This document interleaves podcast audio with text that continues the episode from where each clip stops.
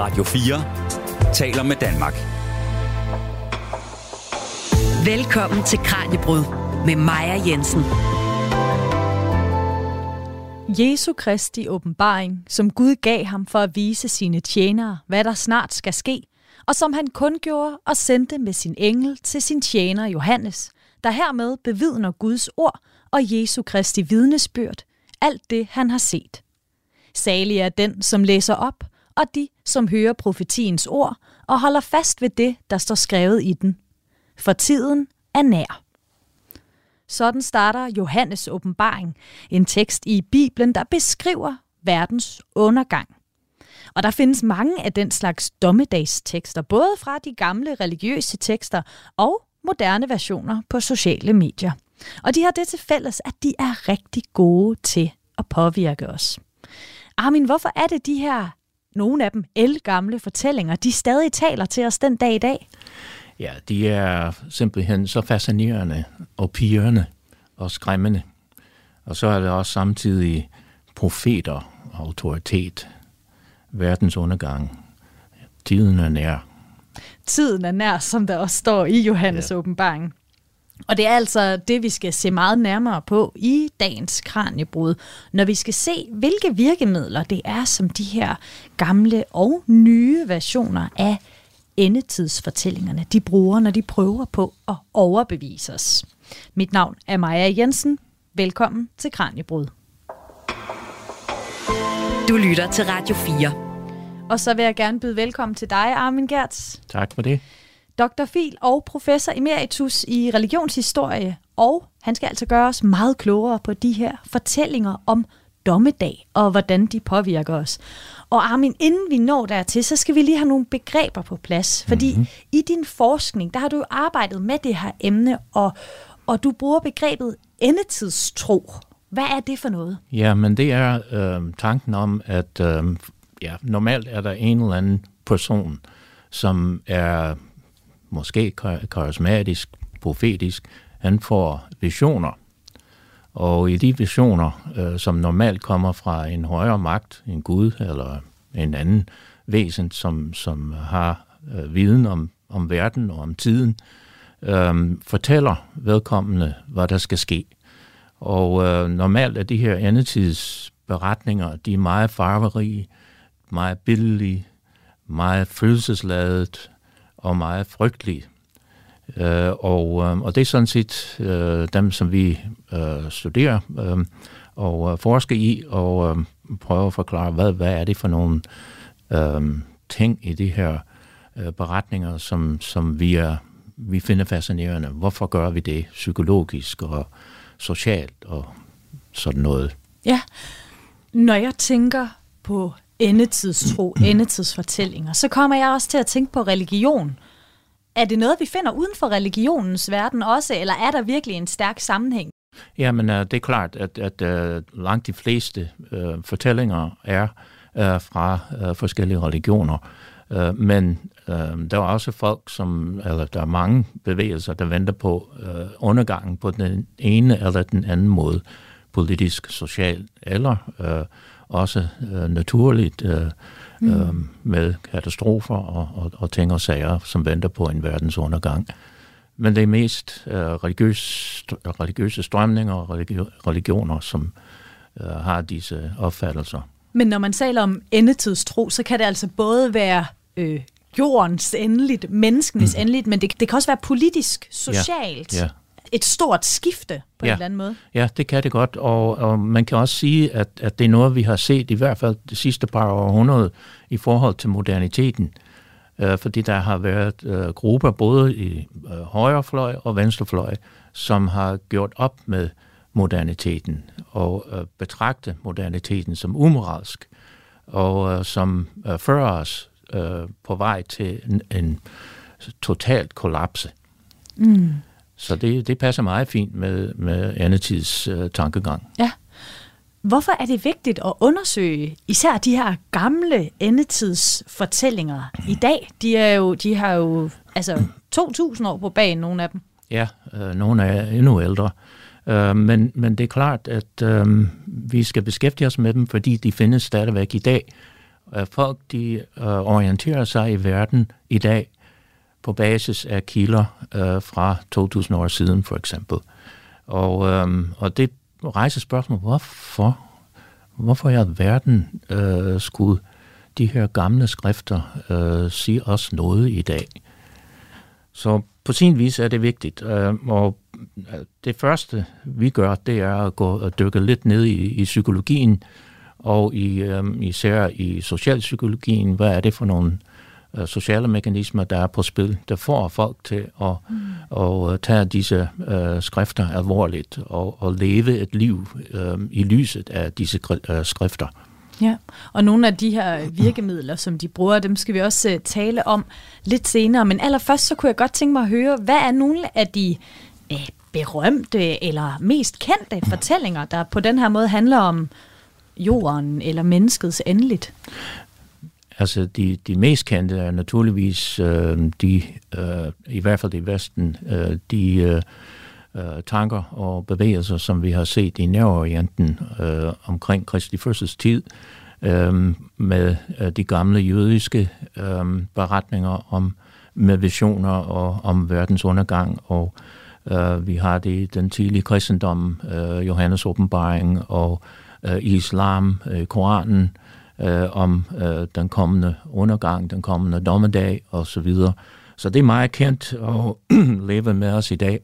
Men øh, der har også været andre steder, for eksempel er der den berømte, de berømte cargo-kulte, som det hedder, i Stillehavet, øh, øh, lige omkring øh, 2. verdenskrig, hvor de ser alle de her varer, der bliver kastet ned fra, fra flyene, og, og så er der nogle bevægelser, der opstår og, for, og, og siger, at vi venter på, at de, de døde kommer tilbage og redder os og, øhm, og kommer med disse varer. Det er derfor, det hedder cargo cool. Ja. Øhm, men også i nyere tid, ikke? hvor man har øh, under øh, i, i grupperne, som, som kristne grupper, for eksempel er der Jim Jones øh, People's Temple, som endte med, at, øh, at øh, de begik selvmord øh, nede i Guyana. Ja. Øh, og det er altså også et typisk træk, at vi har en karismatisk leder, øh, som, som har en enorm tiltrækningskraft, og, øh, men også er meget selvoptaget og kan få sine egne sine egne øh, behov og, og interesser koblet sammen med øh, de officielle autoritetsskrifter, øh, Johannes åbenbaring og hvad ved jeg. Mm. Øhm, så det er, altså det er ret udbredt og, og, og kunne være øh, rimelig farligt. Um, jeg tænker også på 9-11, hvor øh, selvfølgelig i Koranen venter man øh, verdens undergang, men, men øh, en anden vinkel, som vi ikke tænker på så tit, det var, at der var en øh, øh, modbevægelse i USA øh, fra de kristne, øh, de konservative kristne grupper, og især uh, teleevangelisterne, uh, Pat Robinson og, og så videre. Hvad er en, hvad er en teleevangelist? Det er sådan nogle uh, evangelister, uh, som uh, optræder på fjernsynet. Uh, og, um, og der er stor industri i USA, der de tjener fedt og godt. Uh, det, og Pat Robinson er en af de mest berømte.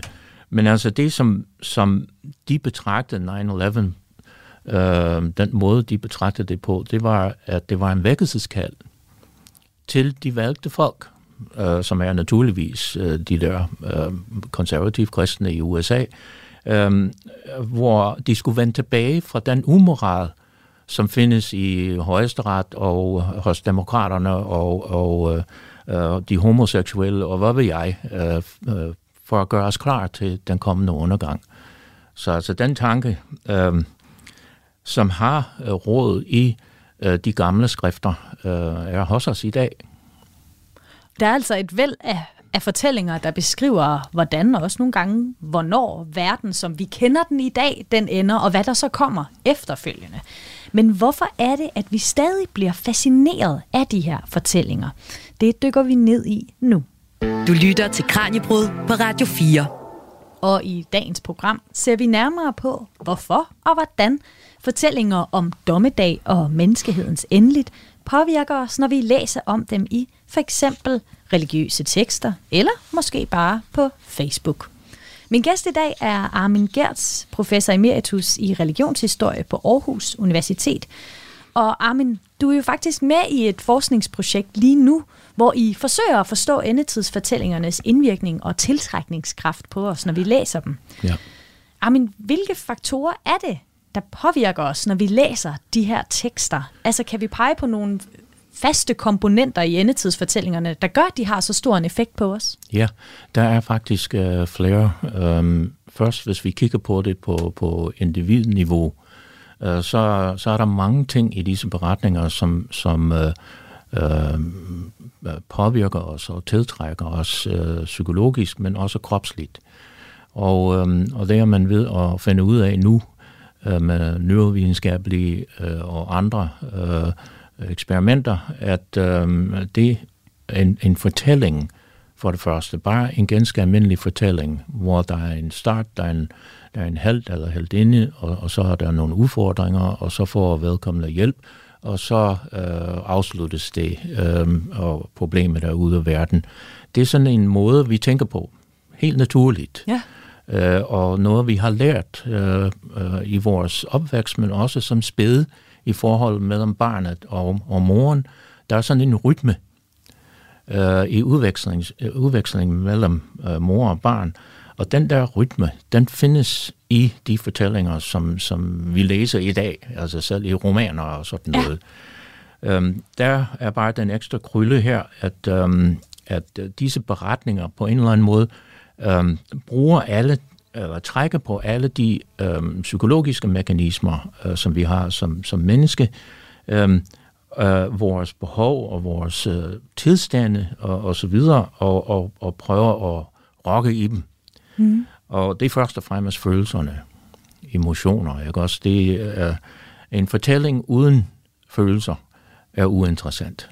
Altså det er ligesom at, at læse op, øh, hvordan man skal øh, bygge en, en, en, en bygning, eller hvad ved jeg, ja. øh, men en, en, en fortælling, en, en roman eller en fortælling, som vi gerne vil involvere os i, det skal være følelsesladet. Øh, og, øh, og det, så snart man har fat i vores følelser, vi er meget følelsesladede væsener, så det er plukket ind i vores kultur og vores samfundsforhold og vores øh, øh forhold til andre mennesker og øh, vores sociale kompetencer og sådan noget, det, det er baseret på følelser. Og de her beretninger, de vækker en hel del følelser. Herunder også øh, negative følelser. Øh, og, og, øh, og, og moral. Altså sådan noget som frygt, for eksempel. Ja, altså frygt. fordi at det er jo forfærdelige øh, scenarier, vi får Det er får det. Præsenteret. Altså hele verden, den, den går under, ikke også? Og der er, der er storm, og der er flod, øh, stormfloder, der er jordskælv, og der er alt muligt øh, og, og vi bliver bange. Det, det trækker på vores øh, instinkter om mm. øh, at, øh, at flygte eller bekæmpe. Øh, men også moralen, fordi at øh, grunden til, at vi står her, øh, og verden er ved at gå under, det er på grund af øh, de onde. Det er på grund af dem, de andre. Og, og det, øh, hvad skal man sige, øh, man, man øh, demoniserer de andre, som ikke tror, som vi gør. Og det giver øh, en moralsk øh, forarvelse over, at de overhovedet kan finde på at, at trække os imod verdens undergang. Øhm, og så er der øh, renhed, urenhed og sådan noget, som optræder tit, for eksempel i Johannes åbenbaring. Øhm, og så er der øhm, øh, vores, vores social intelligens. Øh, det viser sig, at når vi ikke tænker på noget, eller vi dagdrømmer, øhm, og ikke er i gang med noget aktivt, øh, så falder det tilbage på de områder i hjernen, som, som kaldes de, de sociale øh, områder, altså hvor vi tænker på andre, og hvad vi kunne have gjort, og øh, fremtidige forhold, og, og, og sådan nogle ting. Det, det, det sker bare automa- automatisk, uden at vi skal tænke over det. Vi skal ikke kalde det frem, den kommer bare frem. Sådan er vores, vores hjerne øh, har udviklet sig. Det viser sig, at gennem mange eksperimenter, at man kan se, at rigtig gode fortællinger trækker på og vækker den der øh, grundlæggende øh, social øh, intelligens. Der er noget, der hedder theory of mind. Det betyder, at man, man, kan, man kan forestille sig andres tankegange, og man kan forestille sig, hvad, hvad andre folk ved og ikke ved. Og det er meget vigtigt for os i vores sociale sammenhæng, at vi, at vi ved sådan noget, så vi selv kan, kan bevæge os igennem øh, de sociale miljøer. Ja. Øhm, og det, øh, de her fortællinger, de, de trækker på det der. Ja. De, de stimulerer dem. Hvordan kunne, man, hvordan kunne de for eksempel stimulere vores sociale intelligens? Jamen, at, at det er især det her gruppe øh, identitet, ikke også? Ja. At det er også dem, øh, og, øh, og man bruger nogle bestemte begreber, øh, som, som vækker afsky mod, mod de andre, ikke også? Øh, og, øh, øh, og, og, og så er der øh, autoriteten naturligvis, øh, som, som har en enorm betydning. Øh, og, og dermed kommer vi til et socialt niveau, hvor øh, der er en gruppe, som har en fælles tro, og de fortæller den her beretning igen og igen. De læser det op, de studerer det, de, de øh, øh holder foredrag, de øh, tager på udflugter, og de, de, de dyrker den der social øh, kontekst, den der sociale sammenhæng. Og samtidig har vi det her opfattelse af verden, som går, snart går under. Det er en del af vores øh, identitet, og det er enormt øh, kraftfuld øh, instrument. Ja, altså noget af det, som jeg også øh, tænker på med de her øh, øh, hvad hedder det, endetidsfortællinger, det er, at der er mange af dem, der gør brug af, de blander øh, det realistiske og det urealistiske. Altså de bruger øh, katastrofer, som vi kan forstå og som vi kender, for eksempel jordskælv. Det ved vi godt er, er noget, der kan øh, øh, få virkelig voldsomme konsekvenser. Men, men så blander de det med, med, noget, med noget mere øh, urealistisk, øh, siger jeg. Altså et, et religiøst element, for eksempel. Altså at jordskælvet kommer, fordi at vi har syndet. Ja. Er, er det også noget, der er med til at gøre teksten mere troværdig, at den trækker på nogle ting, vi kan, kan genkende, så at sige, fra, fra det rigtige liv? Ja, absolut, absolut. Øhm, øh, der skal være et eller andet, der er, øh, hvad skal man sige, øh, dagligdags. Øh, ikke også? Og øh, også, øh, man bruger også detaljer. Detaljer, som øh, både kan bekræftes, men også detaljer, der ikke kan bekræftes øh, til at, at øh, understrege, at det her det er en ægte beretning. Det er en autoritativ øh, beretning. Mm. Og hvis du samtidig har øh, specialister, øh, ledere og sådan noget, de ældste, som fortæller, at øh, sådan forholder det sig, sådan skal vi øh, forstå det, så, øh, så, så virker det troværdigt. Ja. Der er også det her begreb, Armin, om epistemisk nysgerrighed. ja. Hvad er det for en størrelse? Jamen det er, det er også noget, som man, øh, som man har øh, forsket i, hvor vi har en, vi har en, hvad skal man sige, en, øh, en nysgerrighed. En, en temmelig dreven nysgerrighed. Og øh, vi har øh, behov for at vide, øh, ikke alene øh, noget om vores øh, øh, naturlige omverden, men også om øh, vores social omverden. Fordi vi som væsener er, øh, er socialt. Vi kan ikke overleve alene. I hvert fald, når vi tænker tilbage på jæger samler øh, mm. tiden, mm. stenaldertiden osv., øh, for at man overhovedet kan overleve, så skal man have samarbejde, og man skal kunne, øh, man skal kunne vide, hvem kan man stole på, hvem kan man ikke stole på, og det er øh, for eksempel gennem sladder, at man øh, kan finde ud af, øh, hvem er det, øh, som er en god samarbejdspartner. Hvor kan vi øh, finde en, øh, en god øh, mand eller en god øh, kone øh, til et kommende ægteskab øh, og, og, og sådan nogle ting. Så det er, og, og det er også nærmest medfødt, at vi, vi har den her nysgerrighed, øh, som øh, hvor, hvor vi gerne vil vide, hvad, hvad er det, der, der kommer? Og det, det er baseret på en, også på en, øh, en neurologisk øh, øh, hvad hedder det, funktion, som, som man har i dag øh, i forståelsen af hjernen, at, at øh, hjernen er ikke bare øh, en, en organ, der tager øh, sanseindtryk ind og, og så reagerer Uh, nej, hjernen er et meget kreativt organ, som hele tiden prøver at forudse, hvad der skal ske i det kommende nu. Mm. Øh, og det øh, hjernen trækker på øh, tidligere erfaringer og en hel masse andre øh, ting om med kroppen og sådan noget helt ubevidst. Øhm, øh, og øh, skabe billeder for os, når vi, når vi kigger gennem øjnene og alt det der.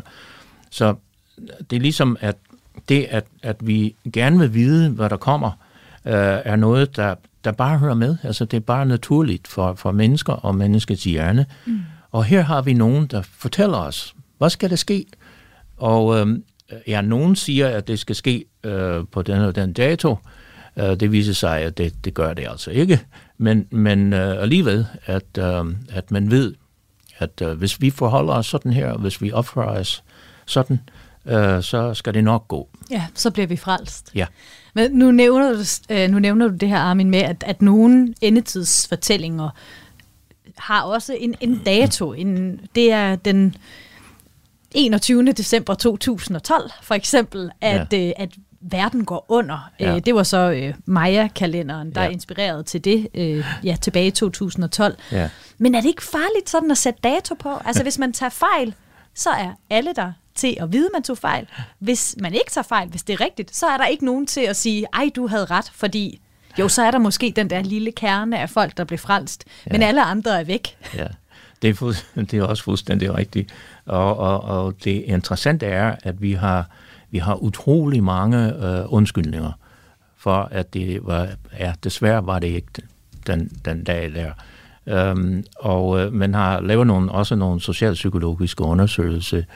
Øh, der er en øh, berømt en, der hedder Festinger, som undersøgte en øh, UFO-kult, kult, hvor de har sat dato på, jeg tror, tre gange eller sådan noget. Um, og de første par gange, der uh, mente man, at det var fordi, at de, at de troende var ikke klar. De var ikke gode nok. Og at der ikke var folk nok i, i gruppen. Så de øh, gik i gang med missionering og alt sådan noget. De blev endnu mere aktiveret. Um, og så efterhånden, øh, så kunne man se, ah, at der er noget galt. Og så endte det med, at man man, øh, man sagde, nå, men, men det bliver ikke nogen verdensundergang, fordi øh, øh, nu har vi så mange i vores gruppe, så at, øh, at jorden vil ikke gå under. Så det, øh, øh, det er også en måde at, øh, at øh, komme udenom det på. Ja, så, så de havde simpelthen spredt ordet så godt og fået så mange med, at at der slet ikke var behov for nogen verdensundergang. Netop, ja. ja. Og, og man skal huske, at de har investeret meget i øh, altså både deres livsstil og øh, deres omgangskreds, og de har måske afvist familie og venner og, og så videre. Så der er en stor investering, og du, øh, man, man opgiver ikke lige med det samme. Nej, når man, det er nogle meget lojale øh, ja.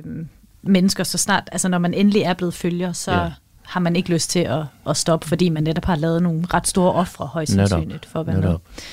Men det er altså både følelserne, kroppen, vores nysgerrighed og vores sociale intelligens, der bliver aktiveret, når vi læser for eksempel Johannes åbenbaring. Og lidt senere, der skal vi også dykke ned i et stykke af Bibelens endetidsfortælling og nærstudere, hvilke virkemidler, der bliver brugt for at aktivere og engagere os læsere. Men inden da, der lægger vi de gamle tekster på hylden, for endetidsfortællinger er ikke kun et fortidsfænomen, og nu skal det handle om de moderne endetidsfortællinger, og hvorfor de opstår, og hvordan de bliver brugt i dag. Du lytter til Radio 4. Du lytter til Kranjebrud, der i dag undersøger fortællingerne om menneskehedens og jordens sidste dage, som vi for eksempel finder i gamle religiøse tekster. Men det er ikke kun i de tidligere tider, at endetidstro og fortællinger havde betydning. I dag opstår der også nye forestillinger om verdens og livets pludselige afslutning. Laura Thorn Petersen er i øjeblikket i gang med et Ph.D.-projekt, der netop fokuserer på endetidsfortællinger – han er cirka midtvejs i projektet og er i øjeblikket tilknyttet Berkeley University i USA. Og øh, du kender ham også, Armin Gertz, for han er jo primært tilknyttet Aarhus Universitet. Og Laurits Holm Petersen fortæller, at hans projekt har to hovedsigter.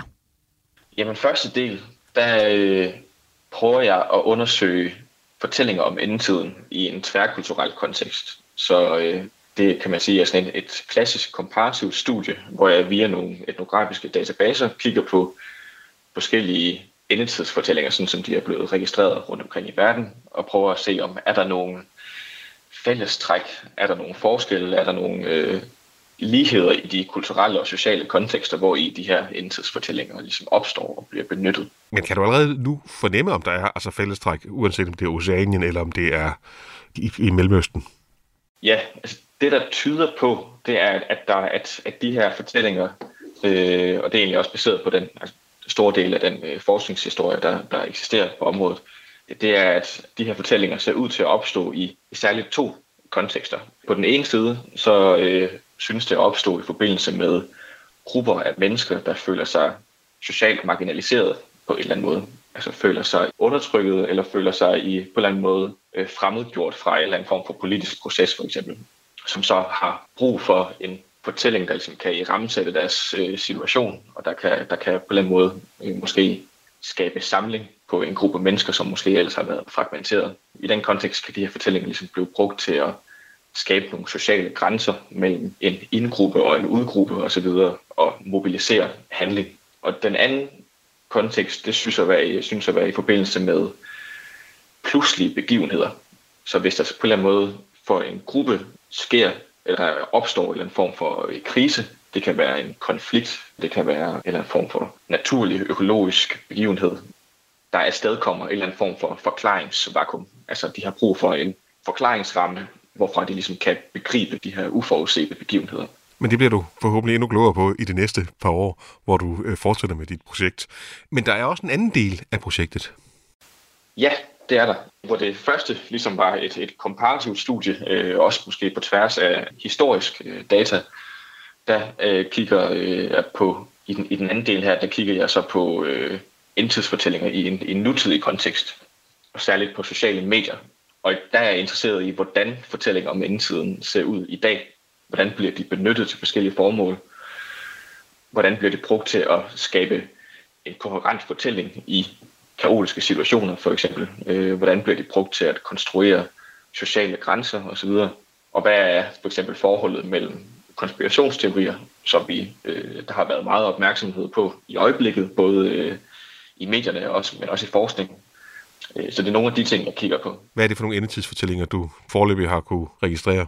Jamen, det der er interessant ved i hvert fald det, det sociale medie, jeg kigger på i øjeblikket, som er øh, det, der hedder 4chan, som er sådan et, det, der kan man kalder et, et image board, som er øh, kendt for at være et ret ureguleret socialt medie, øh, hvor der opstår øh, alle mulige forskellige fortællinger, og også rimelig øh, radikale fortællinger. Det er tit blevet karakteriseret som et ekstremt højorienteret socialt medie, og det er også her, hvor at nogle af de her store konspirationsteorier, såsom øh, QAnon for eksempel, er opstået øh, derindfra, og forskellige teorier om coronavacciner osv. Det er tit på en eller anden måde haft sit øh, udgangspunkt i, i forsagen, fordi det er så ureguleret, at, at det ligesom kan danne øh, grundlag for, for sådan nogle her fortællinger. Og så kan man sige, så spreder de sig fra foretagen til, til de mere etablerede medier. Men her har jeg kigget på, hvordan nogle af de her konspirationsteorier for eksempel indeholder forestillinger om nærstående endetidsscenarier. Men er der ikke langt fra gamle religioners endetidsfortællinger og så til altså moderne øh, konspirationsteorier? Altså både ja og nej. Altså man kan sige, at det, det tyder på, på foretagene, og også især i en amerikansk kontekst, det er, at, at de nyere konspirationsteorier, som ligesom opstår i forbindelse med forskellige øh, begivenheder, sociale, politiske kriser osv., de synes på en eller anden måde at være baseret på nogle grundfortællinger, som er nogle ekstremt gamle religiøse grundfortællinger om for eksempel det udvalgte folk, øh, som ligesom øh, bliver isoleret fra resten af verden op til øh, verdens undergang for eksempel. Så altså, der er på en eller anden måde, i en vestlig kontekst i hvert fald, en eller anden form for grundfortælling om, at vi lever i de sidste tider, og det er i hvert fald i mange tilfælde øh, den her grundfortælling, som, som moderne konspirationsteorier øh, baserer sig på, nogen øh, i mere eksplicit grad end, end andre. Fortalte altså Ph.D.-studerende Laurits Holm Petersen fra Aarhus Universitet, der stadig har øh, to år tilbage af sit forskningsprojekt. Armin Gertz, nu tilbage til dig. Hvad, hvad tænker du om det, Laurits fortæller her om? Han taler om en, en form for grundfortælling, der går igen i de mange endetidsfortællinger, både de de gamle og de nye. Ja, og øh, han har også ret, øh, især i, i vestlig sammenhæng, der, der må man sige, at Johannes åbenbaring må, må ligge øh, til grund for mange øh, forestillinger om den kommende verdens undergang, og øh, han har også øh, ret i, at øh, der, der er nogle, nogle sociale og, og psykologiske funktioner, som, som øh, disse, disse fortællinger og konspirationsteorier har. Ikke mindst omkring identitet og markering af in-group og out-group osv. Laurits, han bringer jo det her nye begreb på banen, i hvert fald i forhold til det her program med konspirationsteorier. Det er jo ikke noget, man, man, man talte om for 2000 år siden, da Johannes åbenbaring, eller cirka da Johannes åbenbaring blev skrevet. Men kan man også bruge det begreb om konspirationsteorier til at tale om de her gamle tekster? Uh, man kan sige, at, at, um, den, at Johannes åbenbaring, den, den blev skrevet i forhold til uh, en, en stor magt, altså det romerske uh, imperium, som, var, øh, som undertrykte dem. Og, og de havde hele tiden øh, nogle, øh, nogle praksiser i gang, øh, som øh, de troende ikke vidste noget om. Så på den måde var, havde de også konspirationsteorier, og vi, vi kan bare se det i dag, at, øh, at, at folk de, øh, de har en insiderviden, som er en del af øh, endetidsberetningen. Vi ved, hvordan det skal foregå, og vi ved, hvem der står bag øh, den her undergang og kaos.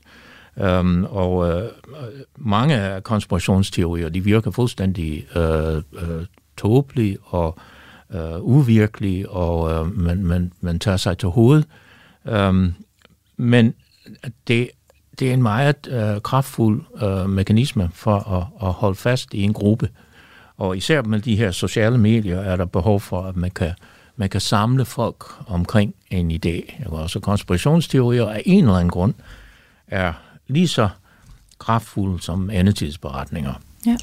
Men nu ser vi i hvert fald nærmere på Johannes åbenbaring, som altså er den endetidsfortælling, som har inspireret utrolig mange andre endetidsfortællinger efterfølgende. Du lytter til Kranjebrud på Radio 4. Og det er Kranjebrud, ja, som dykker ned i endetidsfortællinger i dag. Altså fortællinger, der beskriver og nogle gange forudser jorden og menneskenes endeligt. Mit navn er Maja Jensen, og min gæst i dag det er professor emeritus i religionshistorie Armin Gertz fra Aarhus Universitet. Armin, tidligere der beskrev du nogle af de måder, som de her gamle fortællinger de virker og, og tiltrækker os på. Og nu synes jeg, vi skal dykke ned i en tekst, som hvor vi, hvor vi kan finde de her virkemidler sat, sat i spil. Og vi har fundet tre passager fra Johannes åbenbaring i Bibelen. Og Armin, inden vi sådan kaster os over tekstbiderne, vil du så ikke præsentere Johannes åbenbaring for lytteren? Hvad, hvad er det for et stykke i Bibelen? Ja, men det er altså den sidste bog i Bibelen, og den eneste øh, af sin art i øh, de kanoniske tekster. Altså, der var mange andre øh, tidligere tekster, som ikke blev øh, accepteret øh, som det kanoniske. Og, øh, og det, er, øh, det drejer sig om, øh, øh, der stod Jesu Kristi åbenbaring, og åbenbaring på, på græs, det er apokalypsis. Så det er øh, det begreb, som vi, vi bruger i dag om øh, verdensundergang, mm. øh, apokalypserne. Um, og, um, og det blev nedskrevet omkring um, 95, måske før, øh, man er lidt uenig om, øh, hvornår det var, men det skulle have været en tid, hvor romerne undertrykte jøderne. Øh, og, og det vil sige, at, at det, som, som uh, Laurits pegede på, om, om en marginaliseret gruppe, enten politisk eller økonomisk, øh, det passede også til, til det jødiske sammenhæng. Og der er så øh, flere scener om, øh, først er der øh, en, nogle øh, hvad skal man sige, en appel til forskellige menigheder rundt omkring. Um, det er skrevet af en, der hedder Johannes, men regner ikke med, at det er øh, Johannes øh, evangelisten, men en anden, øh, der har skrevet den. Han øh, skriver nogle breve øh, til øh, øh de forskellige menigheder for at få samling på tropperne, og så kommer han med den her beretning, hvor de onde øh, Øh, bliver mere og mere voldelige, mere og mere undertrykkende øh, mod Kristus tilhængere, og øhm, øh, så kommer flere og flere guddommelige straffe og, og, og domme øh, gennem øh, kosmiske katastrofer, og, og så kommer den endelige øh, tusindårsrig og øh, øh, den endelige dommedag. Ja, og nu synes jeg, vi skal høre den første lille bid af Johannes åbenbaring. Kapitel 14, vers 1-5. Jeg så, se, lammet stod på Sions bjerg, og hos det stod 144.000, som havde dets navn og dets faders navn skrevet på deres pande. Og jeg hørte en lyd fra himlen, som lyden af vældige vande, og som lyden af voldsom torden. Og den lyd, jeg hørte, lød som harpespillere, der slår deres harper. Og de synger en ny sang foran tronen, og de fire levende væsner, og de 24 ældste. Og den sang kunne ingen lære, undtagen de 144.000, som er købt fri af jorden. Det er dem, der ikke har sølet sig til med kvinder, men er jomfruelige. De følger lammet, hvor det går.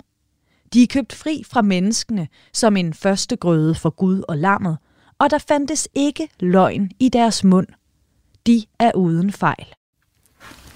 Ah, men hvad er det, der sker her? Og hvem er de der 144.000, der er købt fri af jorden? Ja. Den her tekststykke, den er faktisk ret, øh, ret spændende, mm. og, og, og det er det rene guf. Det, øh, det trækker på alle de ting, som, som vi har talt om. Uh, jeg kommer tilbage til de 144.000.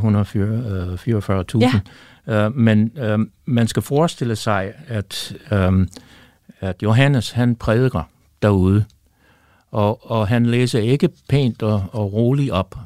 Han uh, råber og skriger og uh, fortæller, og, og svedet uh, kommer ned, uh, uh, triller ned af hans kinde, og, og, um, og, og folk de bliver simpelthen skræmt for videre sans for den her fortælling. Uh, og um, der henvises hele tiden til um, uh, tidligere uh, tekster i Gamle Testamentet. Det er Sions bjerg, for eksempel. Mm. Og lammet, det er Jesus. Og, og det hele foregår øh, i forhold til øh, påsken. øh, og og øh, det udvalgte folk, som, som flygter øh, fra Ægypten og sådan noget. Så der, der er hele tiden et samspil, øh, øh, hvor øh, øh, forfatteren eller, eller fortælleren trækker på den viden, som øh, hans tilhører har i forvejen. Men så kommer de her 144.000, øh, som er særligt udvalgt. Og øhm, det er øh, de 12 stammer, som har øh, hver 12.000, som øhm, er udvalgt, fordi de er rene. Og her har vi moralen og renhed, urenhed og, og, og rene i forhold til de andre, ikke sandt? Øhm, og, øhm, og de, øhm, øhm, de øh, har en øh, en sang, som ingen, så øh, den sang kunne ingen lære, undtagen de her 144.000. Så der er kun nogle udvalgte, der ved, hvad det her sang går ud på, og hvilken viden den har. Og det får vi på en eller anden måde, øh, øh, får vi indsigt i gennem øh, Johannes. Men det, som er øh, måske øh, lige så spændende og, og kraftfuldt, det er de her forskellige billeder af ja lyde fra himlen, øh, af vældig vande og voldsom torden, og, øh, og så pludselig harpespillere. Altså det er sådan en, en modspil øh, mellem de, de frygtelige, som vi, som vi kender, ikke også, øh, oversvømmelser, jordskælv og alt det der frygtelige tordenvejr, så pludselig er der en harpespiller. Øh, så det, det er ligesom, at man, man stiller det gode op over for det onde. Ikke? Øhm, og, øhm, øh, og så er der øhm, øh, noget med, med, med det her med, med, med Sionbjerget, det, det er noget med templet. Templet har været ret vigtigt, og hele offerkulten i, for, i forbindelse med templet, det skal på en eller anden måde komme tilbage.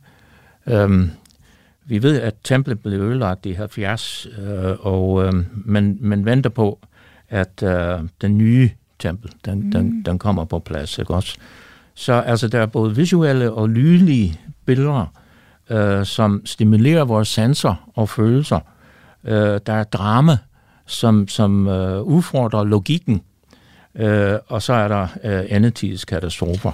Ja, Og så også det her ja, sociale aspekt i forhold til gruppeforhold. Altså er man en del af de frelste, eller de her moralsk fordærvede, øh, som ikke kan, kan forstå og lære denne her sang. Nu vil jeg gerne spille øh, endnu et citat. Kapitel 15, vers 5-8. Derefter så jeg. Templet i himlen, vidnesbyrdets telt, blev åbnet, og ud af templet kom de syv engle med de syv plager, klædt i lysende rent linnedtøj og med guldbælter om brystet. Og et af de fire levende væsner gav de syv engle syv guldskåle, fyldt med Guds vrede. Han, som lever i evighedernes evigheder. Og templet fyldtes med røg fra Guds herlighed og magt, så ingen kunne komme ind i templet, før de syv engles syv plager var endt. De syv engle hælder de syv vredeskåle ud.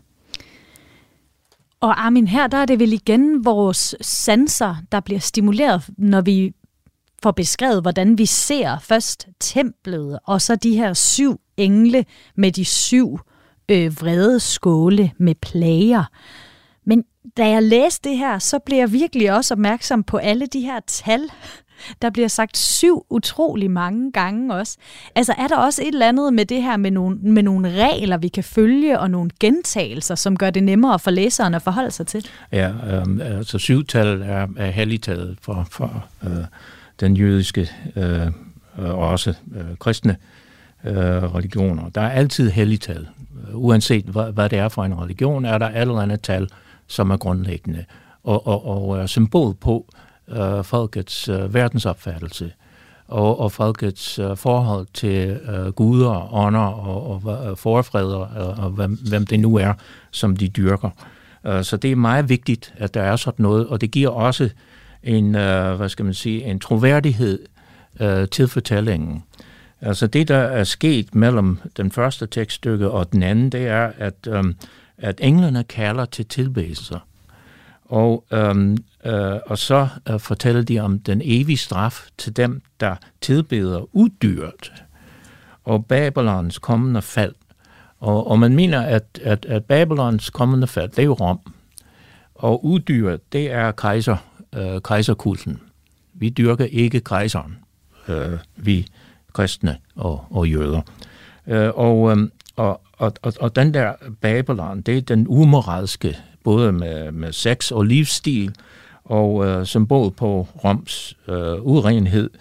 Og så kommer Jesus som høstmester, altså som, som den, der høster jorden. Og så kommer vi til teksten her, hvor vi, vi, vi skifter scene hele tiden med de her visioner. Vi aner ikke, hvor vi er hen.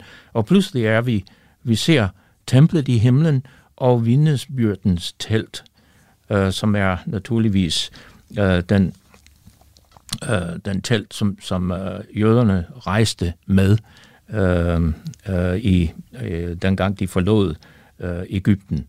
Og, øh, og så har vi øh, øh, de syv engle og de syv plager. Her kommer den straffende Gud. Her kommer øh, retfærdighed og øh, øh, mod øh, de vantro, som har undertrykt øh, Guds folk og har dræbt øh, helgener og profeter. Og igen er det det her en-gruppe, outgroup, men, men nu, nu er vi ved at nå en eller anden form for forløsning, øh, fordi nu kommer straffen, som vi har ventet på. Øh, ellers har man været hjælpeløs, øh, marginaliseret, øh, og der har været alt for meget politik og umoral og hvad ved jeg. Øh, men nu kommer det. Øh, og øh, den her øh, øh, de her engle med deres skinnende tøj, der er renhed, og, og der er kulten, den dukker op igen med røg for Guds herlighed og magt. Men så kommer vreden og plagerne, og det er naturligvis en henvisning tilbage til øh, de syv plager øh, i øh, gamle Ægypten, øh, som ramte Ægypterne, men ikke jøderne. Og jøderne havde tegn på panden, øh, Øh, det var det, det udvalgte folk, og det er påskefortællingen. Ja.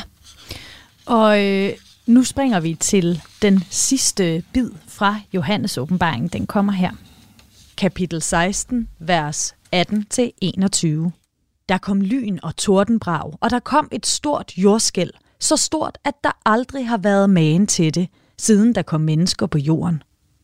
Den store by gik i tre stykker, og folkeslagenes byer styrtede sammen, og det store Babylon blev ikke glemt af Gud, men han gav det bageret med sin harmes og vredes vin.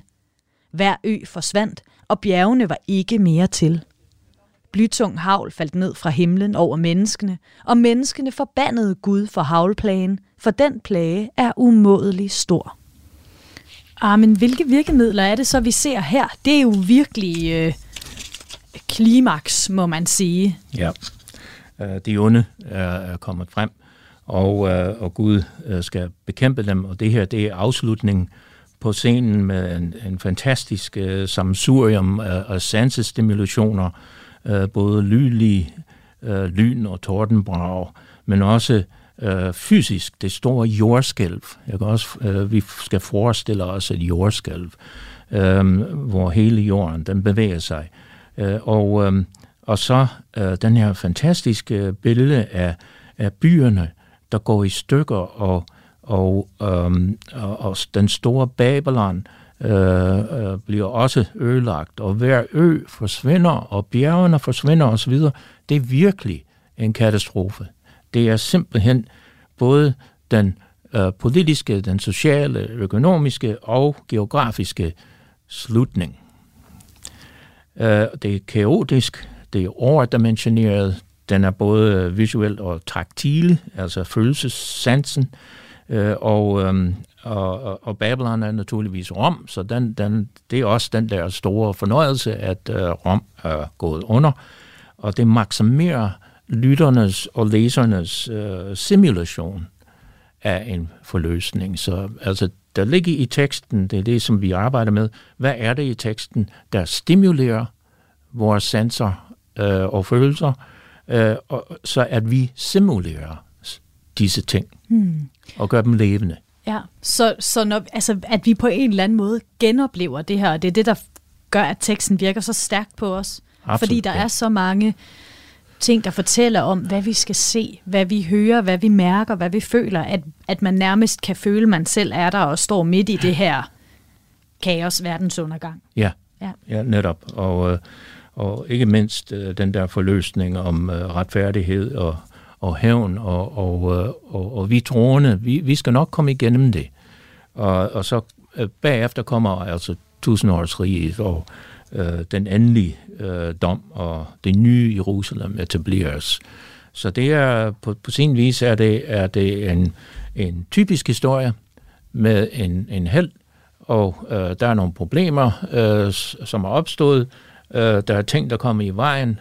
Helten får hjælp fra engle og Gud, øh, og så øh, kommer den endelige forløsning og en etablering, en genetablering eller en ny etablering af øh, en, en tusindårsrig, hvor, hvor alt ånder fred og ro. Og øh, vi har talt om øh, en del gange, Armin, det her med, hvordan den her tekst virker mm. på os.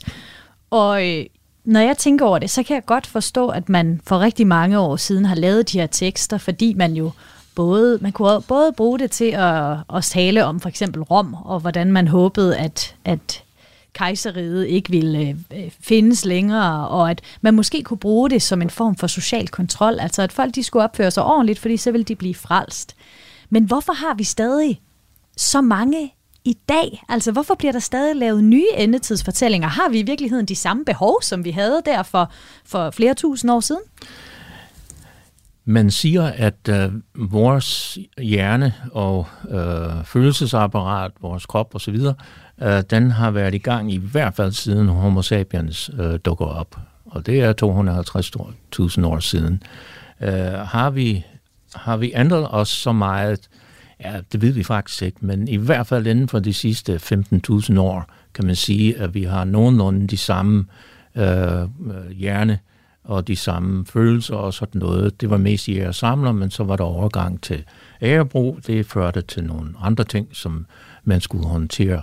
Så ja, det er de samme behov, det er de samme virkemidler, det er de samme øh, psykologiske øh, mekanismer, der er på spil, og, og øh, vores, ja, samtidig vores overlevelsesbehov øh, øh, er på spil her. Ja, og med det, så skal vi til at runde øh, dagens program af. Jeg har haft besøg af Armin Gerts, Dr. Fil og professor emeritus i religionshistorie på Aarhus Universitet. Armin, tak fordi du havde lyst til at være min gæst i programmet i dag. Tak skal du have. Kranjebrød er produceret af produktionsselskabet Videnslyd. Mit navn er Maja Jensen. Tak fordi du lyttede med.